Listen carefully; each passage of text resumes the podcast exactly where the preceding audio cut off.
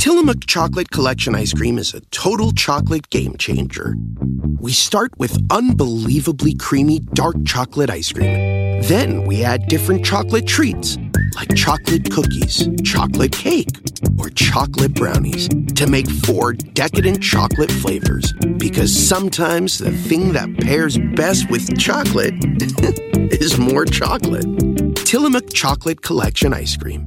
Extraordinary Dairy. If a friend asks how you're doing, and you say, I'm okay. when the truth is, I don't want my problems to burden anyone. or you say, Hang it in there.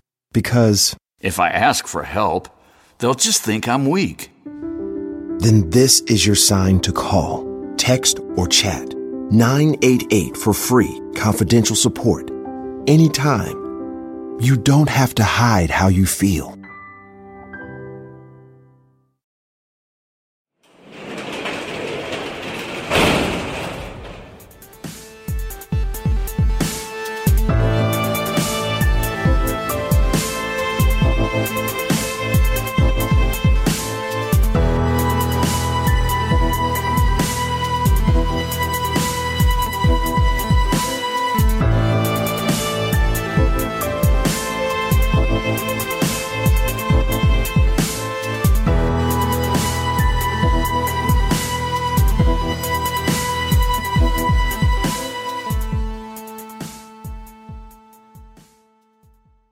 Welcome to True Crime Garage. Wherever you are, whatever you are doing, thanks for listening. I'm your host, Nick, and with me, as always, is a man that would like to remind us all that you can observe a lot just by watching. He is the captain. And I'd like to remind you that playing a game of Flicky Flicky in public is a crime. It's good to be seen, and it's good to see you. Thanks for listening. Thanks for telling a friend.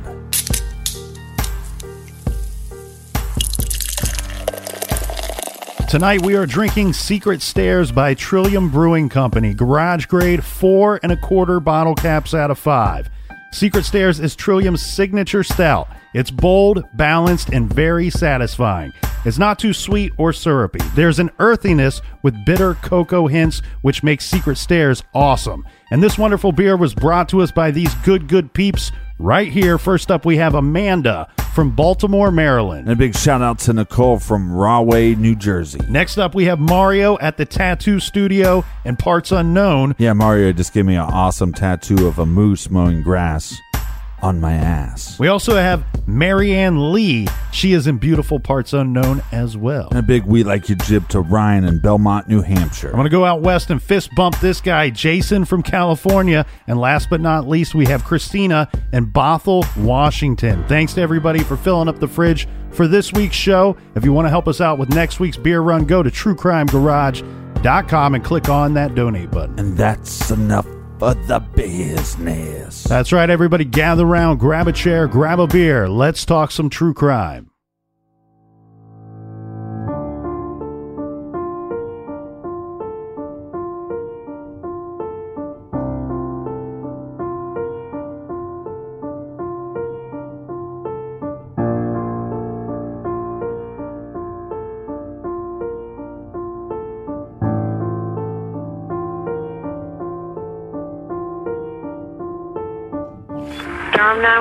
911, your emergency? Uh, 1810 Cedar Street, please. What's wrong? My wife's had an accident. She's still breathing. What kind of accident? Down the stairs. She's still breathing. Please Is she conscious? What? Is she conscious? No, she's not conscious. Okay, Please. how many stairs did you fall down? Huh? How many stairs? Stairs. How many stairs? Calm down, sir. Calm down. No, uh, 15, 20, I don't know. Please, get somebody here right away. Please. Okay, somebody's dispatching the ambulance while I ask you questions. It's, it's, it's off uh, it's in Forest Hills, okay? Please, please. Please,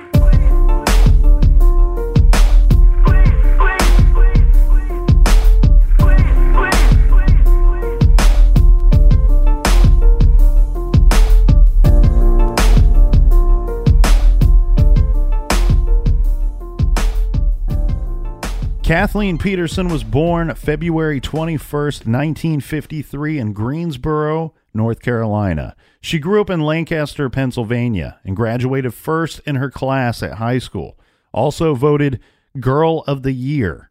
So it's quite obvious she was well liked and respected by her fellow classmates. She moved to Durham, North Carolina to attend Duke University. It's been reported she was the first female student accepted into Duke's engineering school. So, a very bright young woman.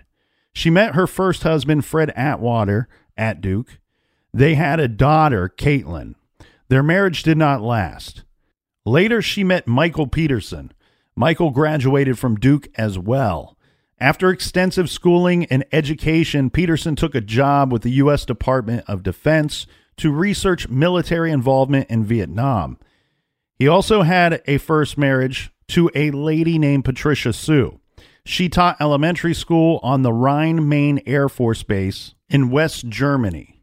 They had two children, Clayton and Todd. In 1968, Peterson enlisted in the Marines and served in Vietnam. In 1971, he received an honorable discharge with the rank of captain after a car accident left him with a permanent disability. Michael and Patricia lived in Germany for some time. There, they befriended Elizabeth and George Ratliff and their two children, Margaret and Martha. Now, unfortunately, George would pass away, and after his death, the Petersons and the Ratliff families became very close. When Elizabeth Ratliff died in 1985, Michael became the guardian of her two children. After Michael and Patricia divorced in 1987, Clayton and Todd, the two sons, went to live with their mother, Patricia, and Margaret and Martha stayed with Michael, who then moved to Durham, North Carolina. Clayton and Todd would later also join their father. Okay, so both are divorced. Then, when later Michael and Kathleen meet and then they are together. In 1992, the couple bought a 14 room dream home on Cedar Street, and five years later, Kathleen and Michael married in 1997. Now, our murder case and the day in question takes place in 2001. By this time, Kathleen is and has been a successful business executive for Nortel, making about $150,000 a year.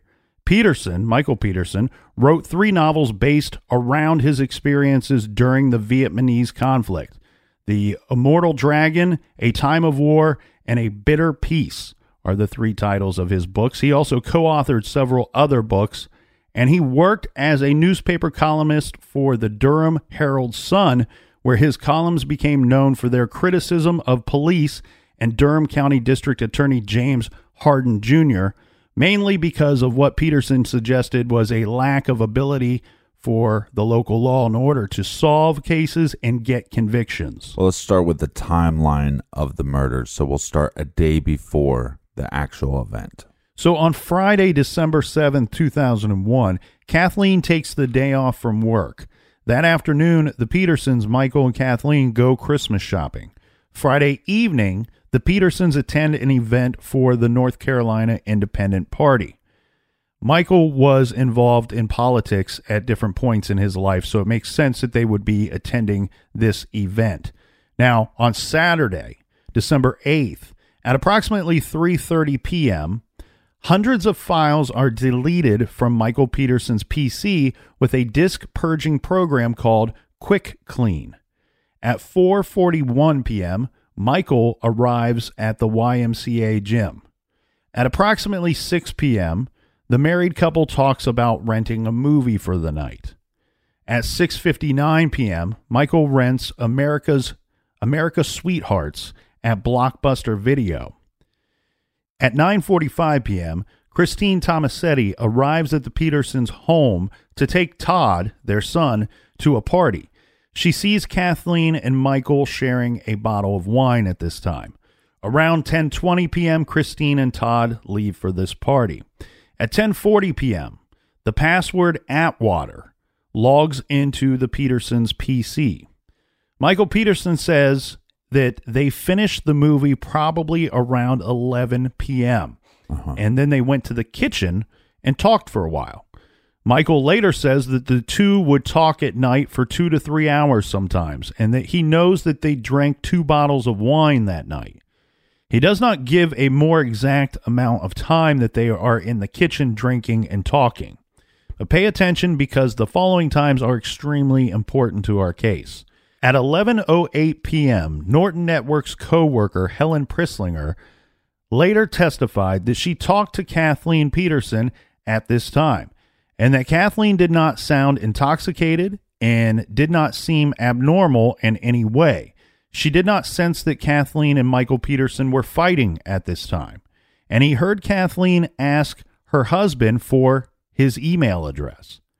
Miss Prislinger said Kathleen needed a document for a teleconference scheduled for 10 a.m. the next day and was expecting an email with that doc with that document attached.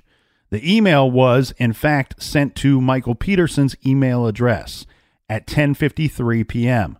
Prislinger's email arrives. The blank email's PowerPoint attachment was never opened. The attachment was titled Readiness. On Sunday, December 9th, 2001, maybe sometime after midnight, the Petersons drank and talked outside near the pool. Please note, it is about 50 degrees out at night that night at this time. According to Michael, after talking in the kitchen, the two went to the pool and, quote, we were talking here, indicates near the pool, for a fair amount of time. Again, Captain, not giving us a great exact understanding of how long he believes they were out there and at what time did they go to the pool, but indicating that they were outside talking. In another statement, he actually says that they're out on the porch for a while. Then they go out to the pool area. But uh, Michael was uh, a pipe smoker. So he would smoke his pipe and talk outside. So, yes, it's kind of chilly outside, but he's smoking. I think Kathleen might have been a smoker maybe on some level. You know, you know we have those people that smoke when they drink. Right. Um and I say that because later there was some nicotine found in her body, so she could have joined him for a smoke or just took a puff or two uh, when they're outside having their conversation. But there's also a lot of people that when they drink, it's like uh, right when they start drinking, they don't need one. But once they get past a certain point, they need mini cigarettes. So right away, I don't see, I don't have any red flags. No major red flags going off regarding Michael Peterson's statements about that night. Just well, I mean, other than the computer being cleaned, Right. Right. That seems odd. But on top of that, I mean, as far as what's going down at this point in the evening, 11 o'clock, 12 o'clock, Right. maybe a little bit later, having watched the docu series The Staircase, they didn't directly show this, but often when Michael Peterson is kind of doing the one on one thing with the camera, I almost always see like little red stains on the side of his lips. Like this comes off to me as a guy that very much likes drinking his wine. Um, and so him saying that him and his wife were hanging out on a Saturday night having a couple bottles of wine does not strike me as weird. It actually, I, I think this is probably exactly what was going down at that time. And we also have the eyewitness that came in to pick up the son says, Hey, I saw the two hanging out and they were drinking together. Now, according to Michael, this is where I start to wonder about things. Because according to Michael, at approximately 2:30 a.m., he leaves the pool area. He goes inside and he finds his wife at the bottom of the stairs. go back. What time did she leave the pool area? Well, that's what's a little bit unclear to me because he states that we were out here for a fair amount of time talking. We were uh, talking together, and he estimates that she could have left as long as 45 minutes to an hour before he left the pool area, or it could have been as little as 30 minutes from when he left the pool area. But during that time, sometime during that time, Kathleen leaves the pool area and heads inside for bed. Michael stays outside to drink and has a smoke, like you said. Then Kathleen at some point suffers multiple deep, complex lacerations and avulsions to the scalp, multiple small abrasions and contusions to the face, and a fracture with associated hemorrhage of the thyroid cartilage in the neck. So, quite a bit of injuries during this time. Right. Now, depending on which report you read, and this is not a major deal because we're talking about a difference of 60 seconds or so, Some reports say at 2:40 a.m., some say 2:41 a.m. Michael Peterson calls 911, and that's the 911 call that you heard at the start of this show. Now the operator picks up and says, "Durham 911, where is your emergency?" To which Michael replies, "Uh, 1810 Cedar Street, please." Operator, what's wrong? Peterson, my wife had an accident. She's still breathing. Operator, what kind of accident? Michael Peterson, she fell down the stairs. She's still breathing. Please come. 911, is she conscious? Peterson, what? 911, is she conscious? Peterson, no, she's not conscious. Please. 911, how many stairs did she fall down? Michael Peterson, what? What? 911, how many stairs? Peterson, uh, uh, uh, he's failing to give an answer there regarding the stairs. I get this. Doesn't seem like a question he might have been expecting, whether he's guilty or innocent. The 911 operator tells him to calm down. Calm down, sir. Calm down. Peterson, no, damned 1620. I don't know, please. Get somebody here right away, please. 911. Okay, somebody's dispatching the ambulance while I'm asking you questions. Peterson, it's, uh, oh, it's Forest Hills. Okay, please, please. 911. Okay, sir, someone is dispatching the ambulance. Is she awake now? Peterson, um, um, 911. Hello, hello. Peterson, um, um, um. Now, that's the end of that call. Asked if she's awake now, Peterson does not give an answer, and for whatever reason, we don't know, but the call is ended. 2:46 a.m. Michael Peterson calls 911 a second time. 911, Durham 911, what is your emergency? Peterson, where are they? It's 1810 Cedar. She's not breathing. Please, please, would you hurry up? 911, sir. Peterson, can you hear me? 911, sir. Peterson, yes.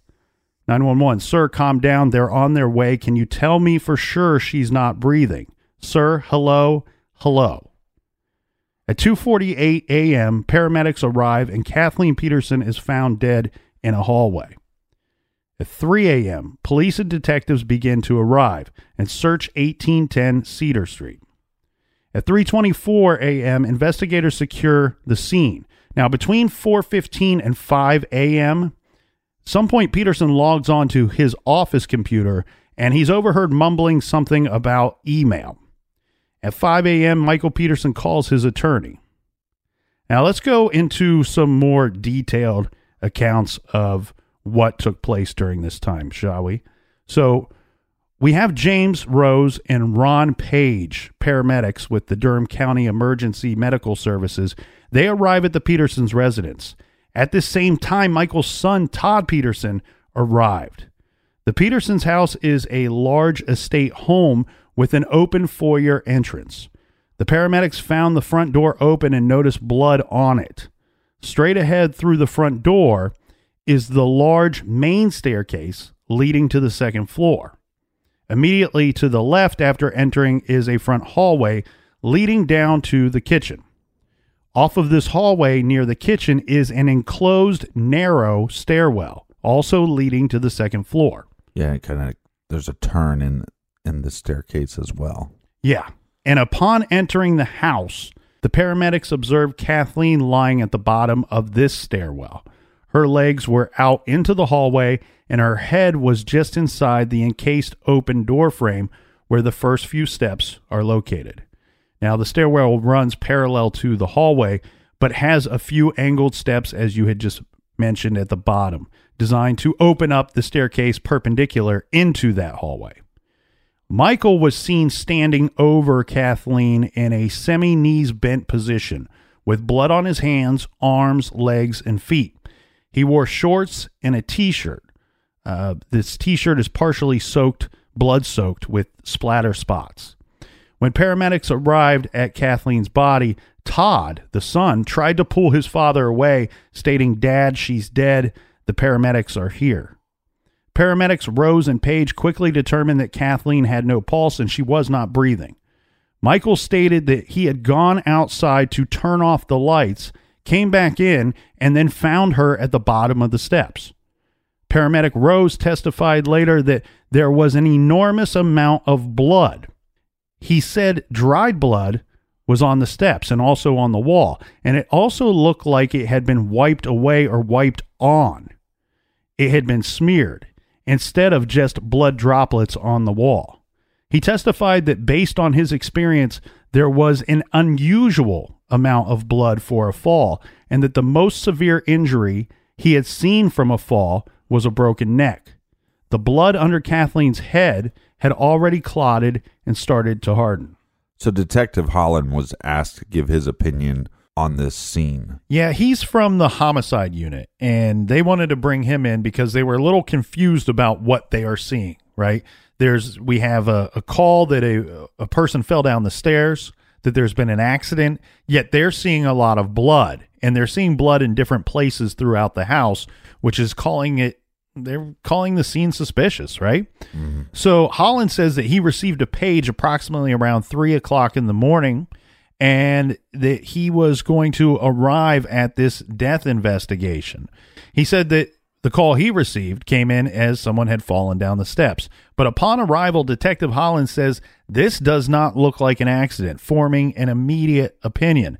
Detective Holland identified himself to Mr. Peterson and even shook his hand and explained to him that he was sorry for his loss, but that it appeared that the scene looked suspicious and it needed to be processed. At trial, Detective Holland was asked, Was Michael helpful at that point? Did he answer your initial questions? Detective Holland said no. No, he pretty much was very quiet, kept to himself, didn't say a whole lot. Now, police videotaped the scene as the officers found it. Michael Peterson's tennis shoes and socks by the foot of the body. White towels soaked red with blood from Kathleen's injury to the back of her head. Blood smears up the oak staircase and on the walls above.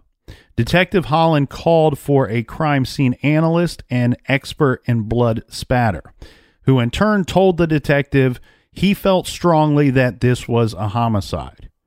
For the next 20 hours, officers meticulously photographed and documented what they now regarded as a crime scene. There was a small amount of blood outside on the walkway, bloodstains on the front door, the blood on the kitchen sink, uh, a wine bottle and glasses on the counter. Every inch of the three acre property was combed. Luminol testing revealed bloody footprints leading from Kathleen Peterson's body into the laundry room, then going to the kitchen refrigerator and sink, then moving to a wine glass cabinet, which also had blood on it. The footprints mysteriously stopped at the cabinet. They just stopped. Yeah. Later at trial, the defense would challenge the cops on what they didn't do at the Peterson house. The police didn't tape off the area of the stairwell until 3:34 a.m., almost an hour after the call came in. And by then, it was too late. Peterson's lawyers criticized what they called sloppy police procedures. The blood in that area had been altered. The scene at the house had been contaminated. Example Michael goes up to Kathleen with the police watching, hugs her. Todd takes him, the son, puts him on the couch where there's blood transfer. And then Todd says, Can I get some soda in a glass? And the police say, Sure. And he goes, there he goes, Todd walking around the kitchen with blood on his hands.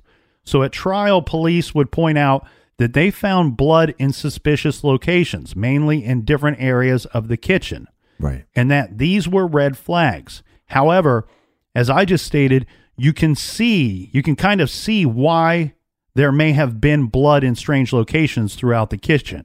And in my opinion, the blood in the kitchen area, for example, was a complete irrelevancy once you establish that there was contamination there in the kitchen with the police standing right by. Well, they also did tests to make sure that there there wasn't any cleaning products used in the kitchen to clean up any evidence, and there was none found. Later that day, Dr. Deborah Radisch, a pathologist with the Office of the North Carolina Medical Examiner, performed an autopsy on Kathleen's body.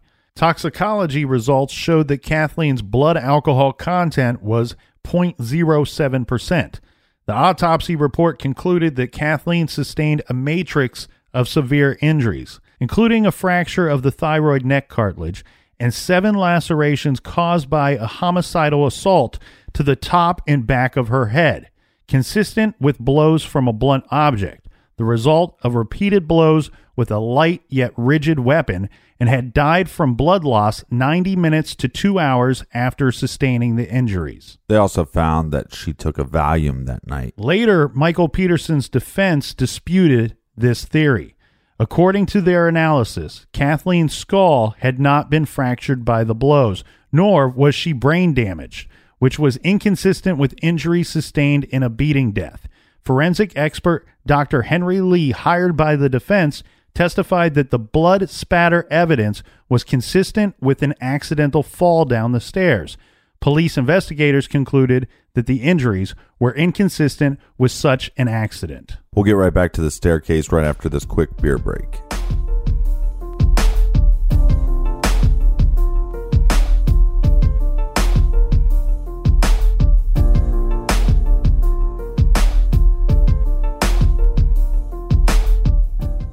This show is sponsored by BetterHelp. We all carry around different stressors, big and small. When we keep them bottled up, it can start to affect us negatively. Therapy is a safe space to get things off your chest and to figure out how to work through whatever's weighing you down. If you're thinking of starting therapy, I highly recommend that you give BetterHelp a try. It's entirely online, designed to be convenient, flexible, and suited to your schedule. Just fill out a brief questionnaire to get matched with a licensed therapist and switch therapists anytime for no additional charge. Get it off your chest with BetterHelp. Visit betterhelp.com slash garage today to get 10% off your first month. That's betterhelp, H-E-L-P dot com slash garage. This show is proudly sponsored by BetterHelp. Check out betterhelp.com slash garage today. Do you want to set your child up for success? Of course you do. That's why you need to check out IXL Learning today. IXL Learning is an online learning program for kids covering math, language arts, science, and social studies. IXL is designed to help them really understand and master topics in a fun way. It's powered by advanced algorithms. IXL gives the right help to each kid no matter the age or personality. There's one site for all kids in your home pre K to 12th grade. Kids could use it at home on their computer or on an app on your phone or a tablet. No more grading those worksheets. IXL grades everything for you. One in four students in the US are learning with IXL. IXL is used in 95 of the top 100 school districts in the US. I love recommending IXL learning. Kids can learn at home or on the go. And all my friends and family that are using it absolutely love it because it's so easy to set up and so easy to use. And even the kids that I've recommended it to their parents have told me, hey, Captain, thank you. I was having problems in math and my parents couldn't help me, but IXL could. Do you want to get your kids back on track or do you just want to get your kids ahead? Do so with IXL Learning. Make an impact on your child's learning. Get IXL now. And True Crime Garage listeners get an exclusive 20% off IXL membership when you sign up today at IXL.com slash garage. Visit IXL.com slash garage to get the most effective learning program out there at the best price. Check out IXL.com slash garage today.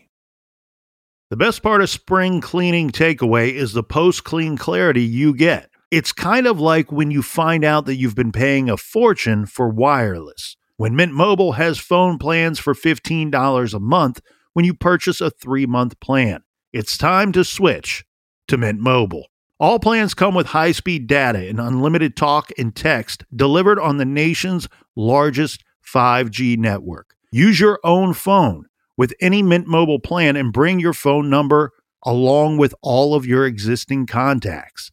Ditch overpriced wireless with Mint Mobile's limited time deal and get 3 months of premium wireless service for 15 bucks a month. Save a lot of money with Mint Mobile. Get their great mobile wireless service delivered on the nation's largest 5G network. That's premium service at a great price. To get this new customer offer and your new 3-month unlimited wireless plan for just 15 bucks a month, go to mintmobile.com slash TCG. That's mintmobile.com slash TCG. Cut your wireless bill to 15 bucks a month at mintmobile.com slash TCG. $45 upfront payment required, equivalent to $15 a month. New customers on first three month plan only. Speed slower above 40 gigabytes on unlimited plan. Additional taxes, fees, and restrictions apply. See Mint Mobile for details. Everyone loves a good family mystery, especially one with as many twists and turns as June's Journey, a hidden object mystery game with a captivating detective story. It takes you back to the glamour of the 1920s with a diverse cast of characters. You'll step into the role of June Parker and search for hidden clues to uncover the mystery of her sister's murder. Use your observation skills to quickly uncover key pieces of information that lead to chapters of mystery, danger, and romance. And customize your very own luxurious estate island. Think expansive gardens and beautiful buildings.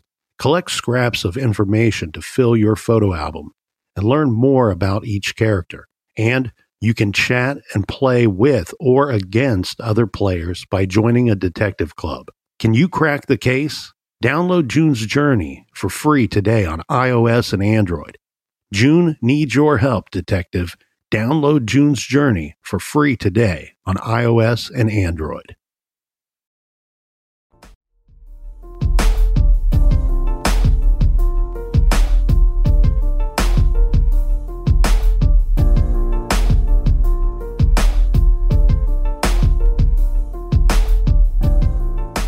All right, cheers, mates. Cheers to all. Cheers to everybody.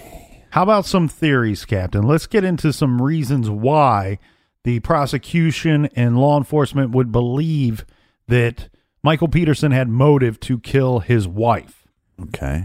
So we have Durham County District Attorney James Hardin Jr., and the prosecution attacked Peterson's credibility, focusing on his alleged misreporting of his military service and what they described as Michael's secret life. And we will get into that in a bit. But first, Michael's credibility.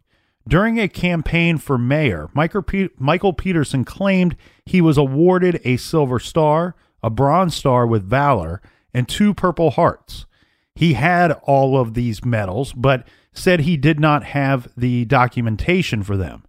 He claimed he received one Purple Heart after being hit by shrapnel when another soldier stepped on a landmine, and the other when he was shot.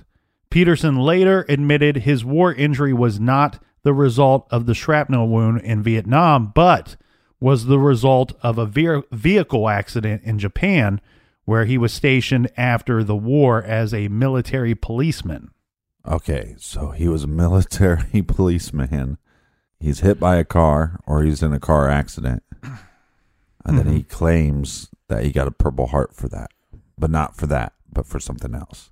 Well, when he's running for mayor, he claims that he sustained big Right. time big time wounds during the course of war. He was inflicted with sh- shrapnel and then he was also shot, which is a much bigger difference than being in a car accident. So we have a liar on our hands. Well, not And- only that- and these are big lies. I mean, this is also a guy that wrote three books about the Vietnam War.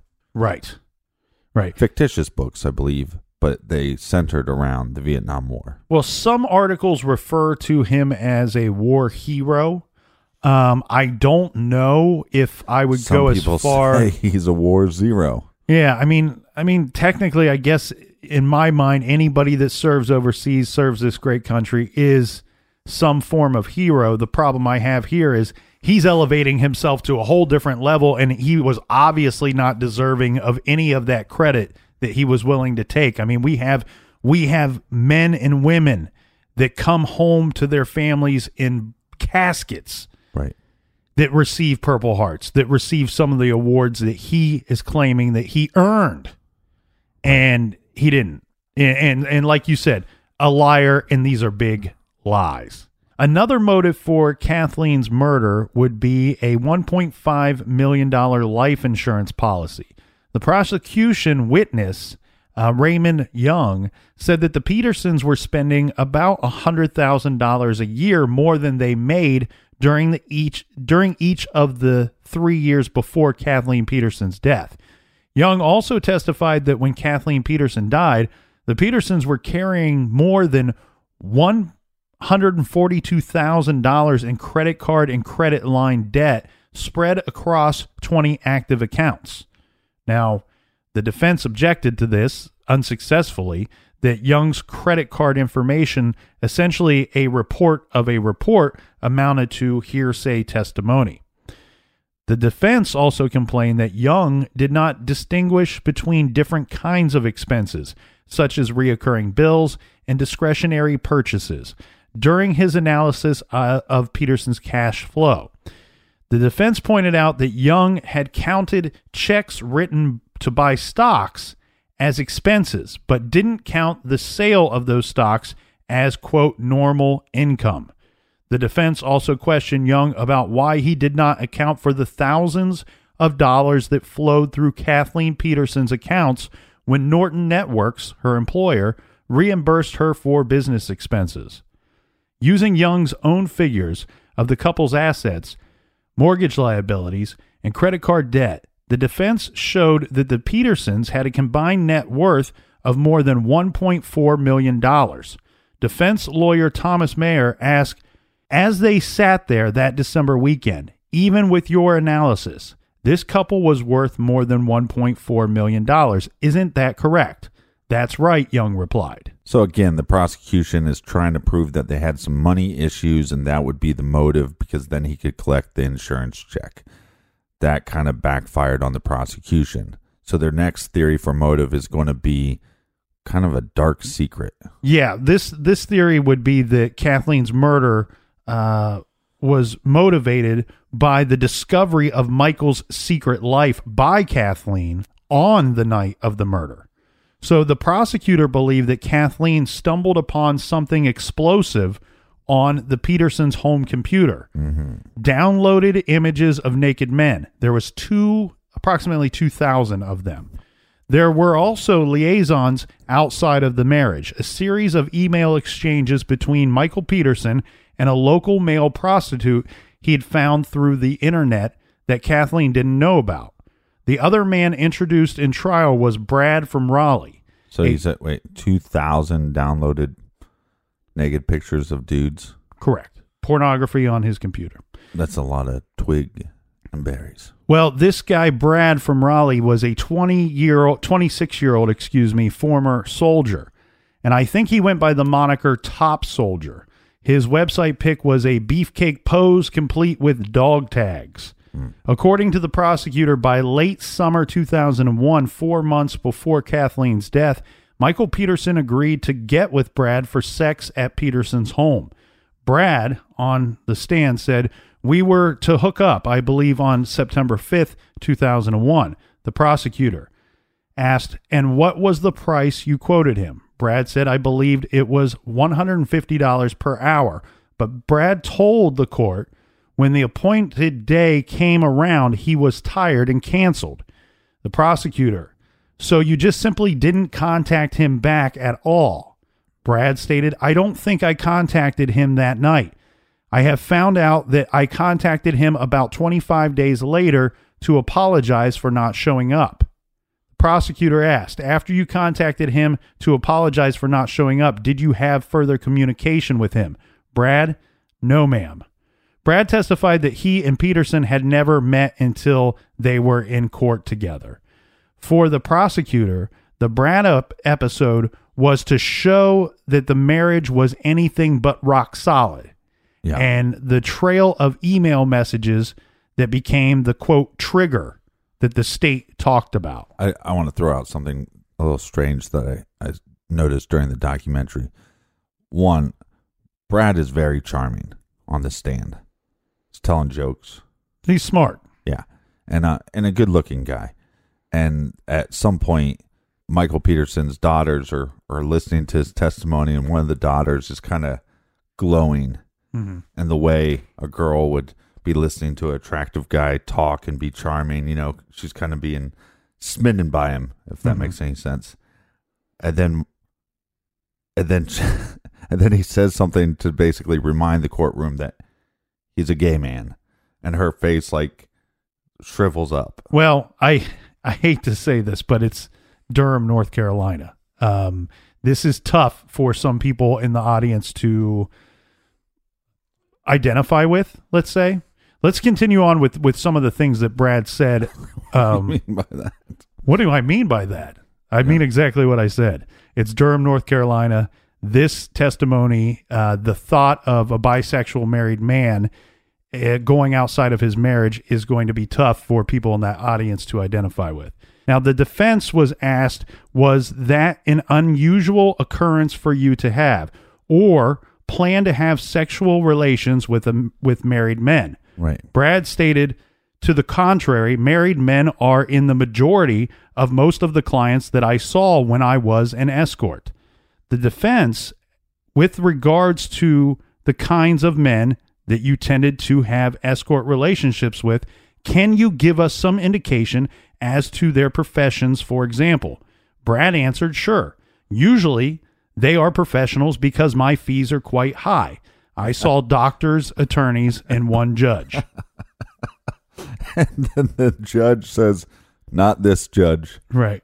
No, and, and it was noted. It was noted in, in the court transcript.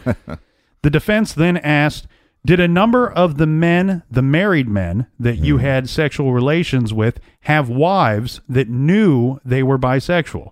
Brad stated, I believe most of them did from my experience. Yeah. The defense asked, In your experience, was it unusual for a wife married to a bisexual man to know that he was bisexual?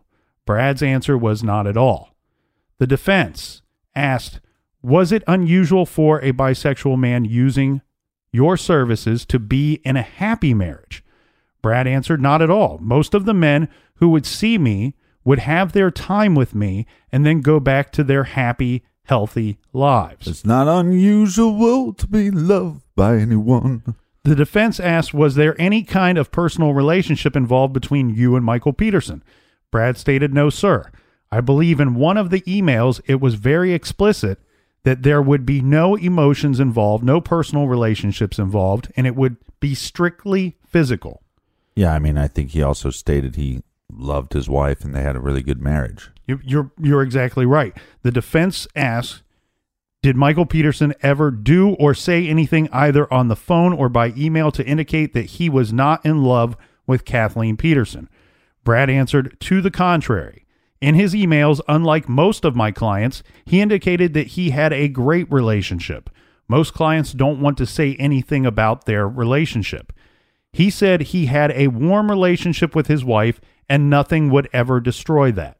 The defense showed the jury Peterson's own words in an email to Brad, which stated, quote, I am married, very happily married, with a dynamite wife. Yeah. The prosecution alleged that Kathleen would have been infuriated by learning that her husband was having an extramarital relationship, not with another woman, but a man.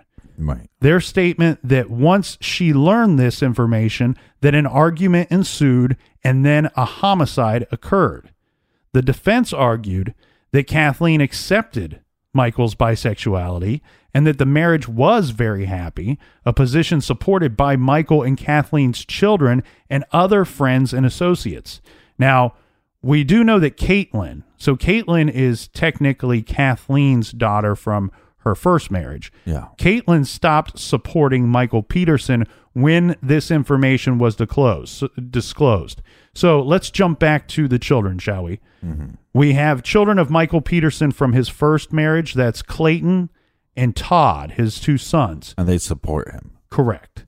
And then we have children of George and Elizabeth Ratliff, who are both deceased, but were raised by Michael Peterson. This is Margaret and Martha. Yeah, they both support him as well. Correct. Then we have the daughter of Kathleen Peterson, uh, Caitlin Atwater. She initially proclaimed Michael's innocence and publicly supported him, but after learning of Peterson's bisexuality and after reading her mother's autopsy report, Right. she broke off from the rest of the family. And this motive is kind of hard to decide if it could s- even work as a motive because you don't know if his wife knew about his bisexual. Yeah, I agree, Captain. For me, it kind of like, you know, I I fancy myself a pretty open minded dude, and for me, it really just kind of put me at the top of the fence. You know, where I could see one side and see the other side, and mainly practically agree with both sides. You know, I think what they did here is, I think the prosecution made a strong case that this could be a motive. I think the defense did a good job of stating maybe this is no motive at all. Right, because if she knew and she and that was the arrangement that their marriage had, where and even Brad, the escort, said that he felt that most of his clients were mainly heterosexual with some homosexual tendencies, Mhm. and so it was just kind of, you know, maybe a percentage. Well, they're eighty percent uh, straight, twenty percent gay, or whatever it is, and and so if that's the arrangement that their marriage had, then who are we to say how they should live their life or or how they should conduct their marriage? That- Right. That, that's on them.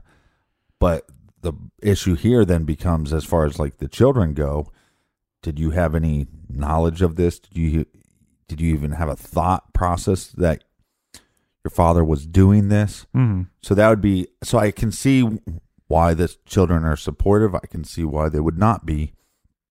And cuz I also think it if you didn't know and now they're saying that your your mom knew but you had no proof. Well, again, we have him lying about his war record.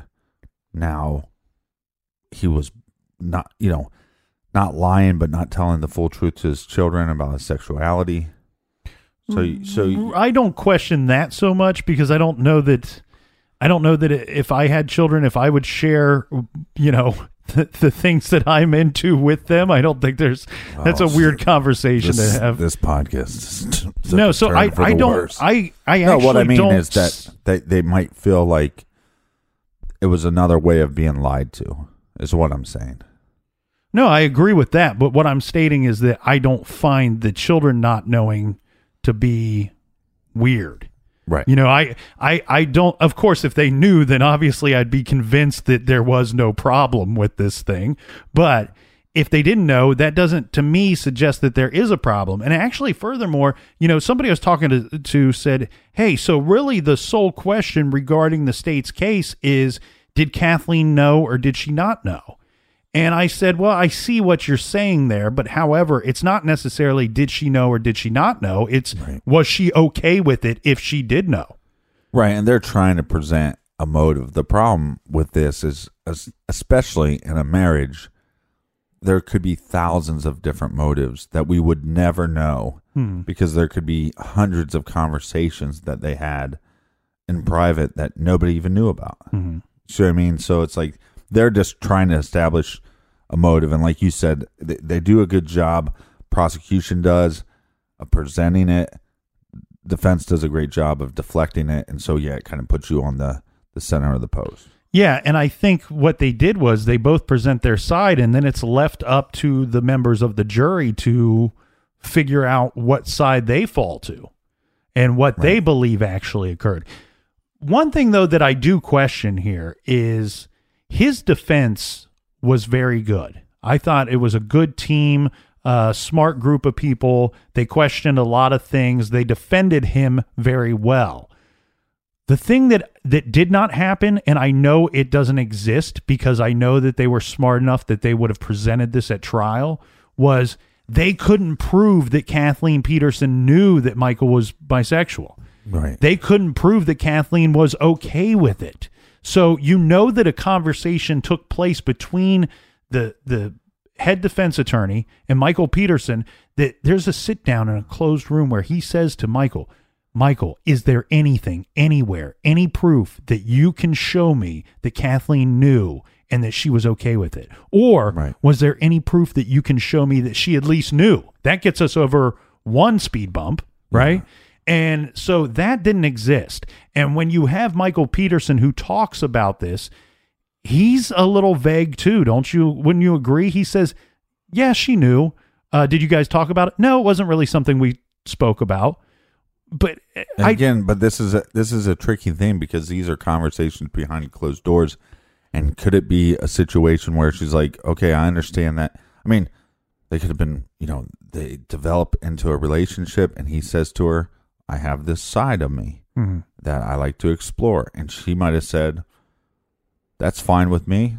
Don't want to hear about it." right, You know, just as long as you're not being with other women. right. That, that could have been the agreement. Who knows? You know what I mean? Uh, and that's I don't know. It's it's it's very tricky. And again, though, I stick by what I said, where it's less important that Kathleen knew. It's more important that she was either okay with it or not okay well, with it. Well, let's start with the idea of the, should this even been been allowed in the courtroom? And I believe the judge said later that he almost wishes that he would have just said no, we can't talk about this. And the reason why was because he was afraid. You know, it's in the South. Would it be Pres- prejudicial, basically. Right. Basically, if you bring up that this guy is is bisexual, would there just be one or two people on the jury that would just find him guilty because he's bisexual? Right. And I think for me, if I were the judge or the prosecutor, my argument that it would would it be in the trial and I understand don't send a weird email that I'm claiming that the judge and prosecutor work together. Right. I understand the way the uh-huh. system works. But what I mean by this is it's a part of the state's case. Right. The state's case is that Kathleen Peterson that night stumbled upon information she found on his computer that suggested that this kind of activity was going on. Therefore, she confronted him about that that night. They got into an argument and he beat her to death. Right, That's but- the state's case. Yeah, but that's because the other motive wasn't going to stick so well. So when they found this, I think it was more about let's make this a part of our motive so we can bring up the fact that he has almost this double life. And and I cuz I do think that shows something. If she didn't know about the double life and his kids didn't know about the- the double life and it seems like nobody nobody knew about the double life, then it's like then what is he capable of? You don't know because you don't really know the real person. I agree with that, but what I mean by it goes with the state's case is if you follow the timeline of events, of known events that night, not what Michael Peterson says, but what others state, Right. is that Kathleen Peterson was using his computer that night to receive information from her work. We know that from her coworker who says, I overheard Kathleen asking him for his email address. And we have the password being accessing the computer. And so the state's case would be this was a computer that she didn't often use or didn't regularly use, maybe used it for the first time, who knows, Right. and discovers this information there that night. And when confronting Michael about it, it turns into uh, an argument that leads to him killing her. Yeah, I think the other th- thing too about this is we have some kind of record that he's trying to use software to clean the computer. Mm-hmm. So, what did the prosecution find? What did the investigation find on his computer afterwards? And was that supposed to have been cleaned off of his computer and wasn't? Well, there You was a- I mean? there was at least all of those pornographic pictures of men. Right, but were they were they supposed to be wiped away? I don't I don't know what his intent I don't know who we can't say for certain who who applied that uh, computer scrubbing software to the Right. computer. We can't say for certain. All we can say is that it was used. And so if we can't say who was using it, it's tough to gauge the uh, intentions of the user. I think the thing here too is that sometimes when people hear the wife finds out that he's having affairs with men and they start thinking, well, well, why would he kill her because of that? It's like, well, no, because that's going to lead to divorce. That could lead to separation. That could lead to, I mean, he's not making a lot of money.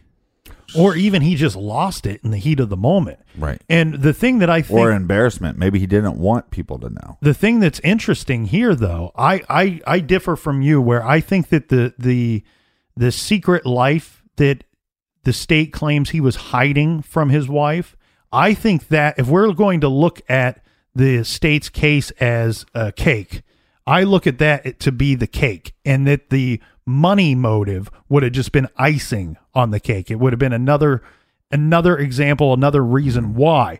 But what's interesting is, and I didn't see anybody point this out during the portions of the trial that I was able to view, was the defense. I think I would have attacked that as the defense because on one end you're saying, wait, one motive is money. Well, then that would be premeditated. That would be me sitting here Right. realizing we have money problems. How can I fix it? Oh, I'm going to kill my wife. Right. The other is she finds my gay pornography mm-hmm. that I'm a big, huge fan of. That I'm I'm I'm enjoying that while she's at work. I, I am- guess.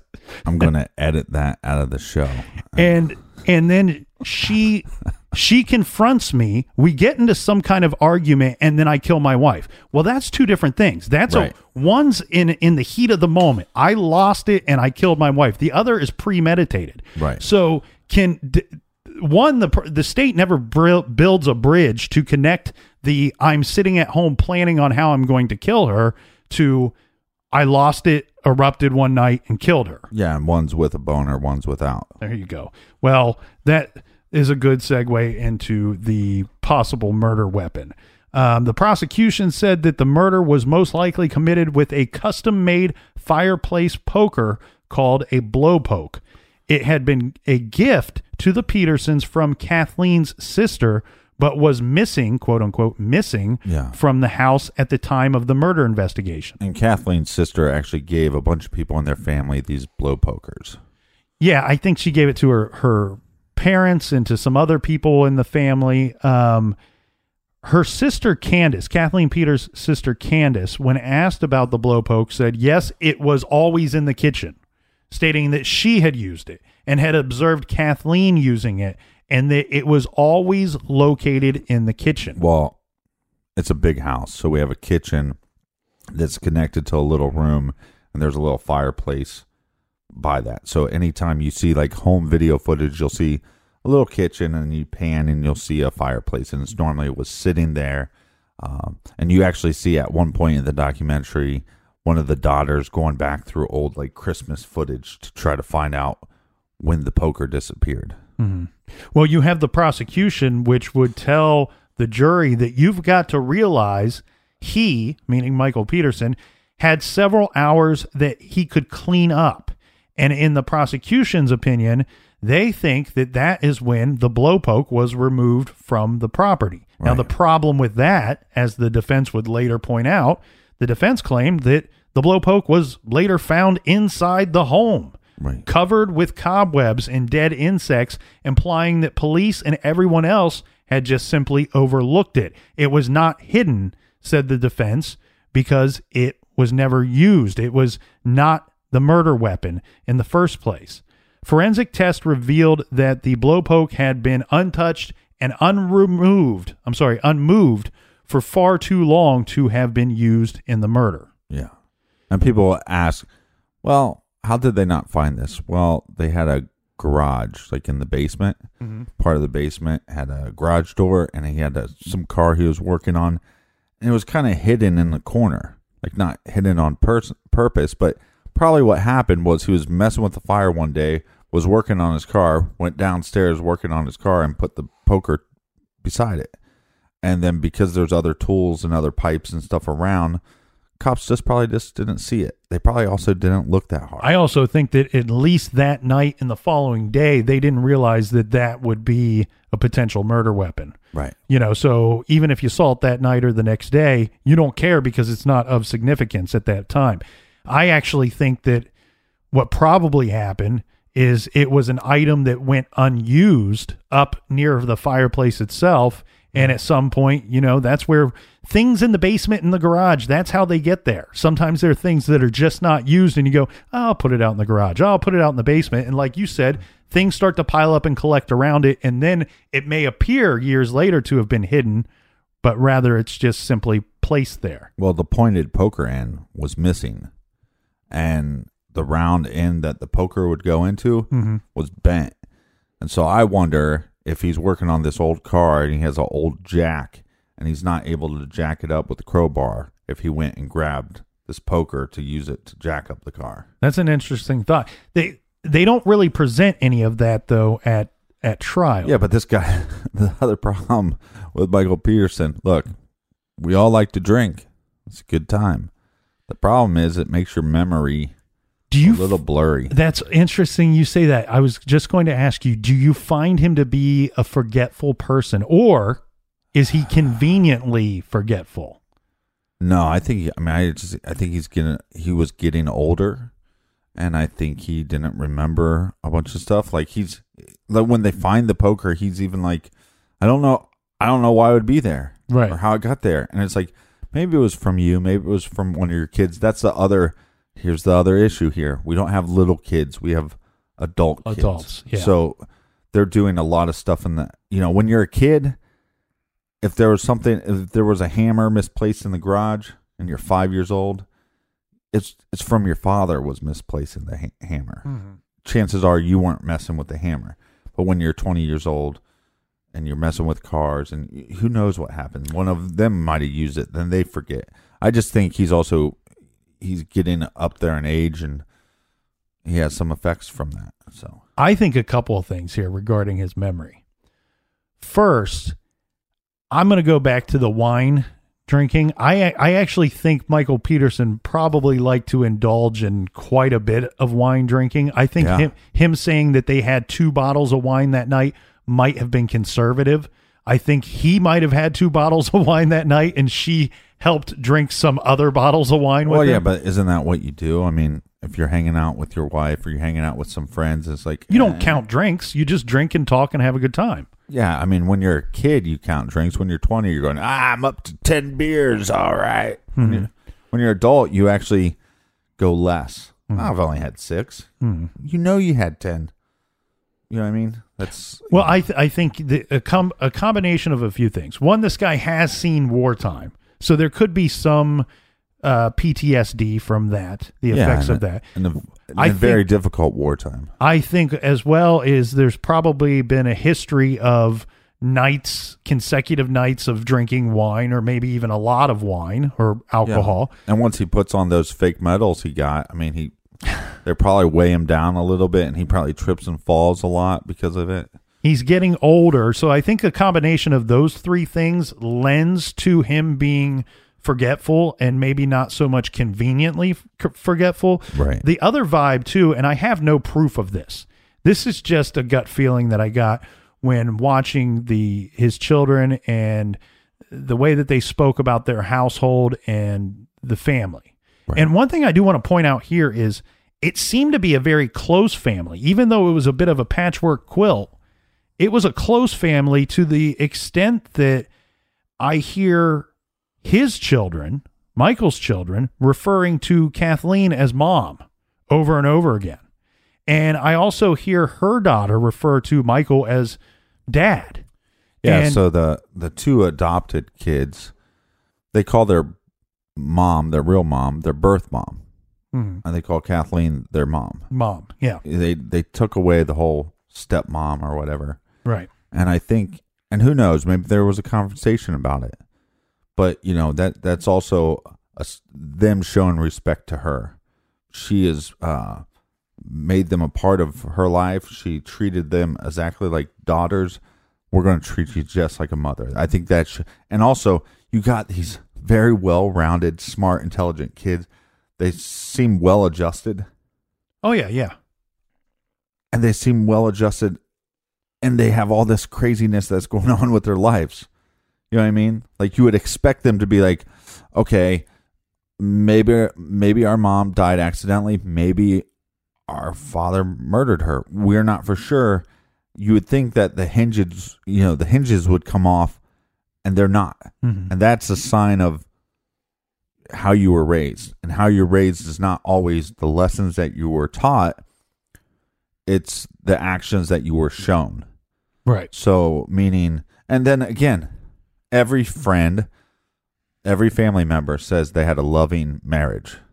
That that means something. All right, Captain. We have so much stuff to get to. Do we have enough time, you think, to get into some of the blood experts that testified during the trial? Yes. Okay, so the state's blood spatter expert told the jury that he was certain Kathleen Peterson was beaten to death because the droplet patterns of blood and spray on the steps and walls of the stairwell were just what he expected to see if you imagine a weapon rising, striking, rising, casting off blood up the wall with each new blow. Right.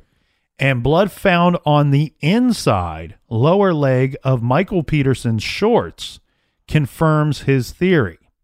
He said he saw evidence of an attempt to clean up some of the blood on the stairwell. Of course, his his testimony was much longer and lengthier than this. That's the Team Nick simplified version. Yeah, but it's also he's stating that she's hit with a blunt object. That's what's creating these marks on Kathleen's head. Mm-hmm. But there is no cast off. Like if she was hit in the head, there would be a cast off, meaning blood is coming from an object. There'd be a cast off. Normally, that would hit the ceiling Okay. from her height. Mhm. So He he's saying that there was cast off on the wall with each new blow eh, that he expected to see. Um, Yeah, and during his testimony, he's going to show you a bunch of experiments he did to try to get these to recreate these patterns. Mhm. And so it's basically that that she gets hit one time, Kathleen then falls, and then all the rest of the hits would happen while she's on the ground, Mhm. making the spot from the inside of his shorts make sense Right. because he would be on top of her. Um, Or standing over her. and that would be the reason there'd be no cast off on the Mhm. ceiling. So it's it's almost like he has this picture. Now he has to figure out how we got there, Right, right. right? If that makes sense. And well, in in a way though, the defense is going to have to do the same thing or try to do the same thing Right. when they put on a celebrity expert witness, Dr. Henry Lee. Now, I'm sure most of our listeners are familiar with Henry Lee. He's been in several of the more well-known cases, including uh, he was involved in the O.J. Simpson case.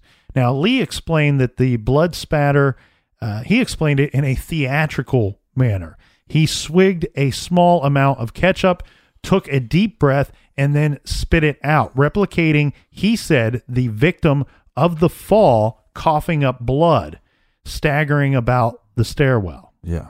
The result, he says, blood spatter up the wall of the staircase and on the inside leg of Peterson's shorts as he tended to her. Dr. Lee told the jury that the copious blood spatter on the back staircase convinced him Kathleen Peterson had died of a fall, not a beating. So if you're trying to forgive me, if you're trying to picture this at home, what he's talking about is he's saying she fell. And as she's laying there, she's coughing up blood, she's breathing blood, and that is what is projecting that blood onto the wall behind her. Right. And they also believe at some point she tried to get up, which would explain the blood that's on the bottom of her feet, but also explain like if she did try to get up and she slipped, that her body would have moved. So she's more outside of the door, her head still inside the doorway. Again, once she then continues to cough up blood at that position, would account for some of the rest of the blood splatter. Yeah, to to help the jurors imagine how a woman uh, would fall and end up like this, that they're indicating, you know, keep in mind Kathleen was in flip flops. Uh, she was medicated with Valium. She might be tipsy with having drinking wine that night. No, no, not not might be tipsy. I mean, one of the things that people really should look up is the effects of Valium. The effects of a Valium are pretty much the same effects as far as alcohol is concerned, but once you mix both of them, times it by 10, let's say. Right. So one of the major effects is dizziness, uh, loss of balance, um, and so you're talking about a very odd staircasing. I, I almost argue that that staircasing should have been made where you just go into a little square room, turn to the right, and then you go up the steps. So there would be no initial stairs directly in front of you. So the stairs basically if you walked into this into this uh, stairwell, It's almost like a mini spiral staircase. it, it looks a like staircase, a like a closet that you're walking into almost. right. And you take a couple of steps and then you turn to your right and you go up the rest of the stairs. Yeah. And the stairs to your right, there's quite a bit more stairs there than what would be at the bottom straight ahead of you. Now, like the captain pointed out, you're right. It would have been a safer situation to just have that be a flat landing there, as if you are walking into a closet, turn to your right, and then go directly up the stairs without turning. So, the other thing too is this would be, would you call this like, um, you know how they have some older homes, they have like servant quarters and and Right. That's you what- know that's probably what it that's would be. probably what this is is a second staircase for people to work behind the scenes of Mm-hmm. a big house like that it's been referred to as a mansion i i think you could call it that i think that's somewhat of an accurate it's- description It's a big house. But here here's what's weird though too is because you have this weird landing at the bottom and you have these steps that actually curve whether you fall by accident, whether you fall by getting pushed, whether you fall because you got pulled down, whether you fall because you got hit by something. Once you're in that area, you're on multiple levels that aren't level. And so Right. by trying to get up, by trying to move, you're then going to be push if there's any blood, you're going to be pushing a lot of blood around. You there's it's very possible that you could make a big mess in this small area because of the the floor not being level. not only that the turn and how narrow this space is on a normal staircase you might not be able to spit or cough that much blood onto the wall because you would be more centered you would be more away from the wall Right. and it's man it, when you see the scene the the pictures of the scene you're like It's a lot of blood. it's a lot it's a, it's enough blood to the point where you're like did he beat her head against the wall for an hour like it i mean the blood is um it, i mean it's traumatic to see it Right. and and i can see how the state and how the investigators jump to this is a murder this is not an accident Yeah, there's too much blood here I mean, when you see the initial photos, the first thought is this is not an accident. right But then it then it becomes odd too because you you have her feet covered in blood, and you just wonder if she tried to get up.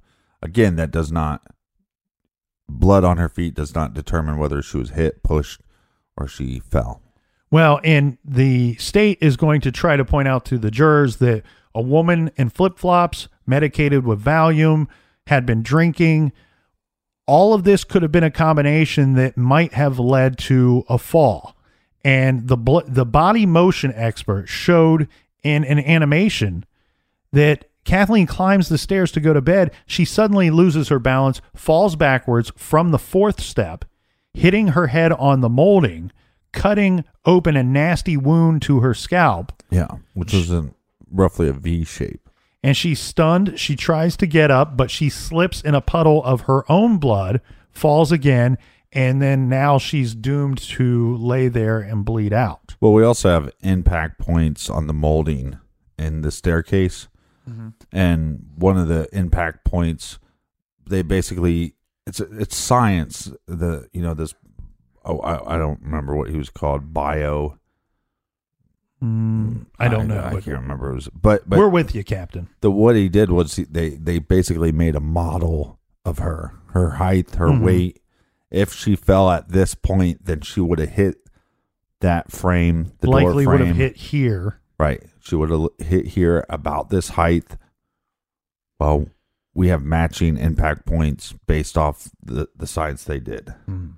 So, uh, I don't know. I mean, they try to discredit this guy. I thought he was very credible. But the, I think the problem with this guy is the prosecution should have pu- pushed more. Okay, this is true.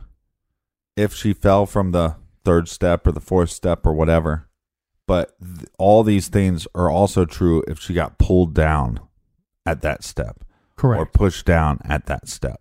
So again, I believe I think what he is stating happened Or is, is most likely what happened, okay. but I think that doesn't prove if somebody helped her, her or not, Hmm. and that doesn't prove other theories whether those are true or not either. We Well- can get to those later. A couple of things though here regarding what you just stated was, you know, I didn't count the stairs, the number of steps It's it's fifteen to twenty. is what I think he says in the 911 call. But so let's let's use that as as the general math, right? Let's say it's 15 steps. What what I think you point out here which is interesting is that the prosecution once they hear, "Hey, she fell this guy says she fell from the fourth step and this is how where she hit and this explains her Right. injuries." Where the prosecution failed then was they said they could have said, "Well, that's 1 out of 15 steps." Mathematically it's less likely that she fell from that exact step than any of these you know what i mean Right. she she likely could have fallen from another step and therefore those impact points don't match up with your theory the other thing that you pointed out that's interesting is they never bothered to present the idea that maybe she was pushed down the stairs Right. that she was at a different location and pushed down the stairs. They stuck with the she was struck with the blunt object and, the beat blunt, to death. And the blunt object, let's just cover that real quick. The issue with her being struck with a blunt object is going to be that there is no brain swelling, there's no brain uh, There's no fractures to there's the no skull. fractures to the skull, and there's no um, brain bruising either. Which sometimes you won't get a fracture, but you have a brain bruise underneath, and none of those three three things happen. So you'd have to uh, basically hit so lightly that you don't cause any fracture. Yeah, so for those of you that have not seen the staircase or are unfamiliar with this case, picture this. Most people are familiar with a fire poker that you would have at any normal fireplace, okay? It's right. it's I've never had a hollowed one though. So th- that's the only that's really the only difference between a blow poke and a, a fire poker. Right. Is that it's hollowed so that when you poke at the fire, you can blow, adding air that would then spread the sparks or spread the fire uh, inside your fireplace. Right. It's like stoking the fire. Um, so the only difference here is that this item would be we can assume that it's lighter than a traditional fire poker because it's hollow Right. but it still has that jagged edge, that end. Right. And what the captain's trying to point out is the thing that I can't get over is if somebody is attacking somebody with a weapon or an object shaped like that, that how in the hell are you going to be able to strike the skin of the skull with enough force to create these lacerations? And these are big gashes, but be precise enough or or get, I guess, lucky enough that in the process of creating those lacerations, you didn't fracture the skull at all. It seems inconceivable to me. Well, then, right, but then everybody believes that she had to be clawed with something, maybe fingernails, or maybe she was clawed by um, the the poker end, Mhm. right? Um, because she has these lacerations. Again, they're getting up in age. Your your skin becomes thinner. It is possible that you could bump into something hard enough that would not create brain bleed, brain bruising, or a fracture, but still puncture the skin and therefore creating, you know, a massive amount of blood. And basically, the defense is not going to deny that these injuries occurred, that these lacerations to her scalp occurred. Right. But they're basically, their answer is stating, look, she had several points of impact where her head would have impacted with something else. And it didn't necessarily tear the skin open. Some of that is the, sp- the skin splitting. Hit, you know, once you hit upon impact, that it's a cut as well as the skin splitting Yeah. that created these strange shaped lacerations Well, the- on her her the back of her head. Right. The analogy they were using is if you take like a watermelon or pretty much any melon and you drop it on the ground, it's not going to just Break ha- in half. It's not going to just have one point of impact. Mhm. It, it's going to actually split. So, is it possible that she hit her head against the frame, the framing of the wall, and that caused one split or possibly two splits? Uh, I mean, it's it's possible. I mean, and and that's what um, the one eyewitness that did the bio whatever it was called uh, test that that they proved that it was possible. some circumstantial evidence, Captain. The officers uh, called by the prosecution noted that the husband, Michael Peterson, his sneakers and bloody socks. They noted this and stated that this is odd because Michael was barefoot upon paramedics' arrival to the home.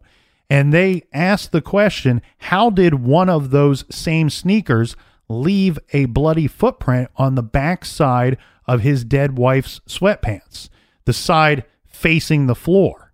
There was testimony from other prosecution witnesses that Peterson had tried to clean a large stain of blood off of the front of his shorts.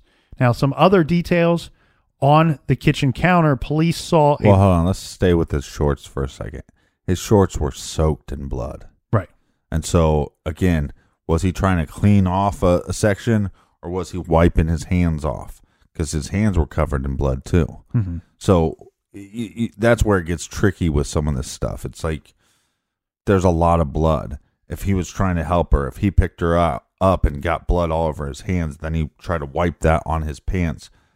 Wiping that on your pants is going to look the same as if you're trying to wipe it off your pants. Some other details on the kitchen counter police saw a bottle of wine and two glasses neatly arranged, uh, implying perhaps the couple had passed a relaxing evening at home sipping wine together. The problem with that cozy image, though, according to the prosecution, is that his dead wife's fingerprints weren't on either glass. The prosecutor argued that Peterson had prominently set out the bottle and glasses to suggest that Kathleen had too much to drink and had tumbled down the stairs inebriated. The defense presented the idea that the police may have had it in for the husband once they realized he was the same Michael Peterson taking regular pot shots at them in his newspaper column, accusing them of only solving a small fraction of crimes and not getting a handle on drug trafficking in the city. And maybe this was payback time.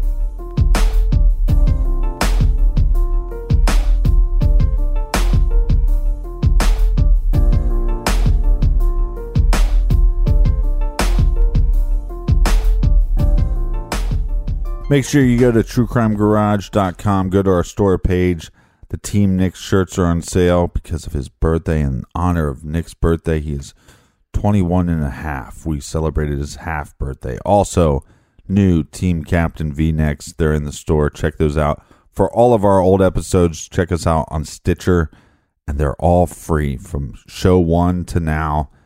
You can find them on Stitcher for free. Plus, we have our great show off the record on Stitcher Premium. Wait, hold on real quick. Our our off the record shows are supposed to be 20, 30 minutes long, something like that. And lately we we've been putting out hour long episodes. So if you're looking for some more garage in your life, get off the record. Join us back here in the garage tomorrow for part two of The Staircase. Until then, be good, be kind, and don't litter.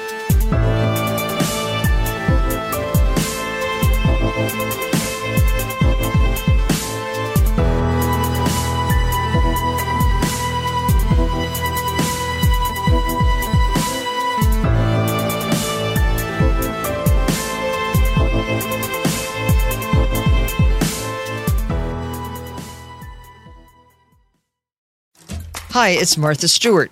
You know, I spend a lot of time thinking about dirt. At 3 a.m., at all hours of the day, really. What people don't know is that not all dirt is the same. You need dirt with the right kind of nutrients. New Miracle-Gro organic raised bed and garden soil is so dense, so full of nutrient rich, high quality ingredients. Miracle-Gro is simply the best.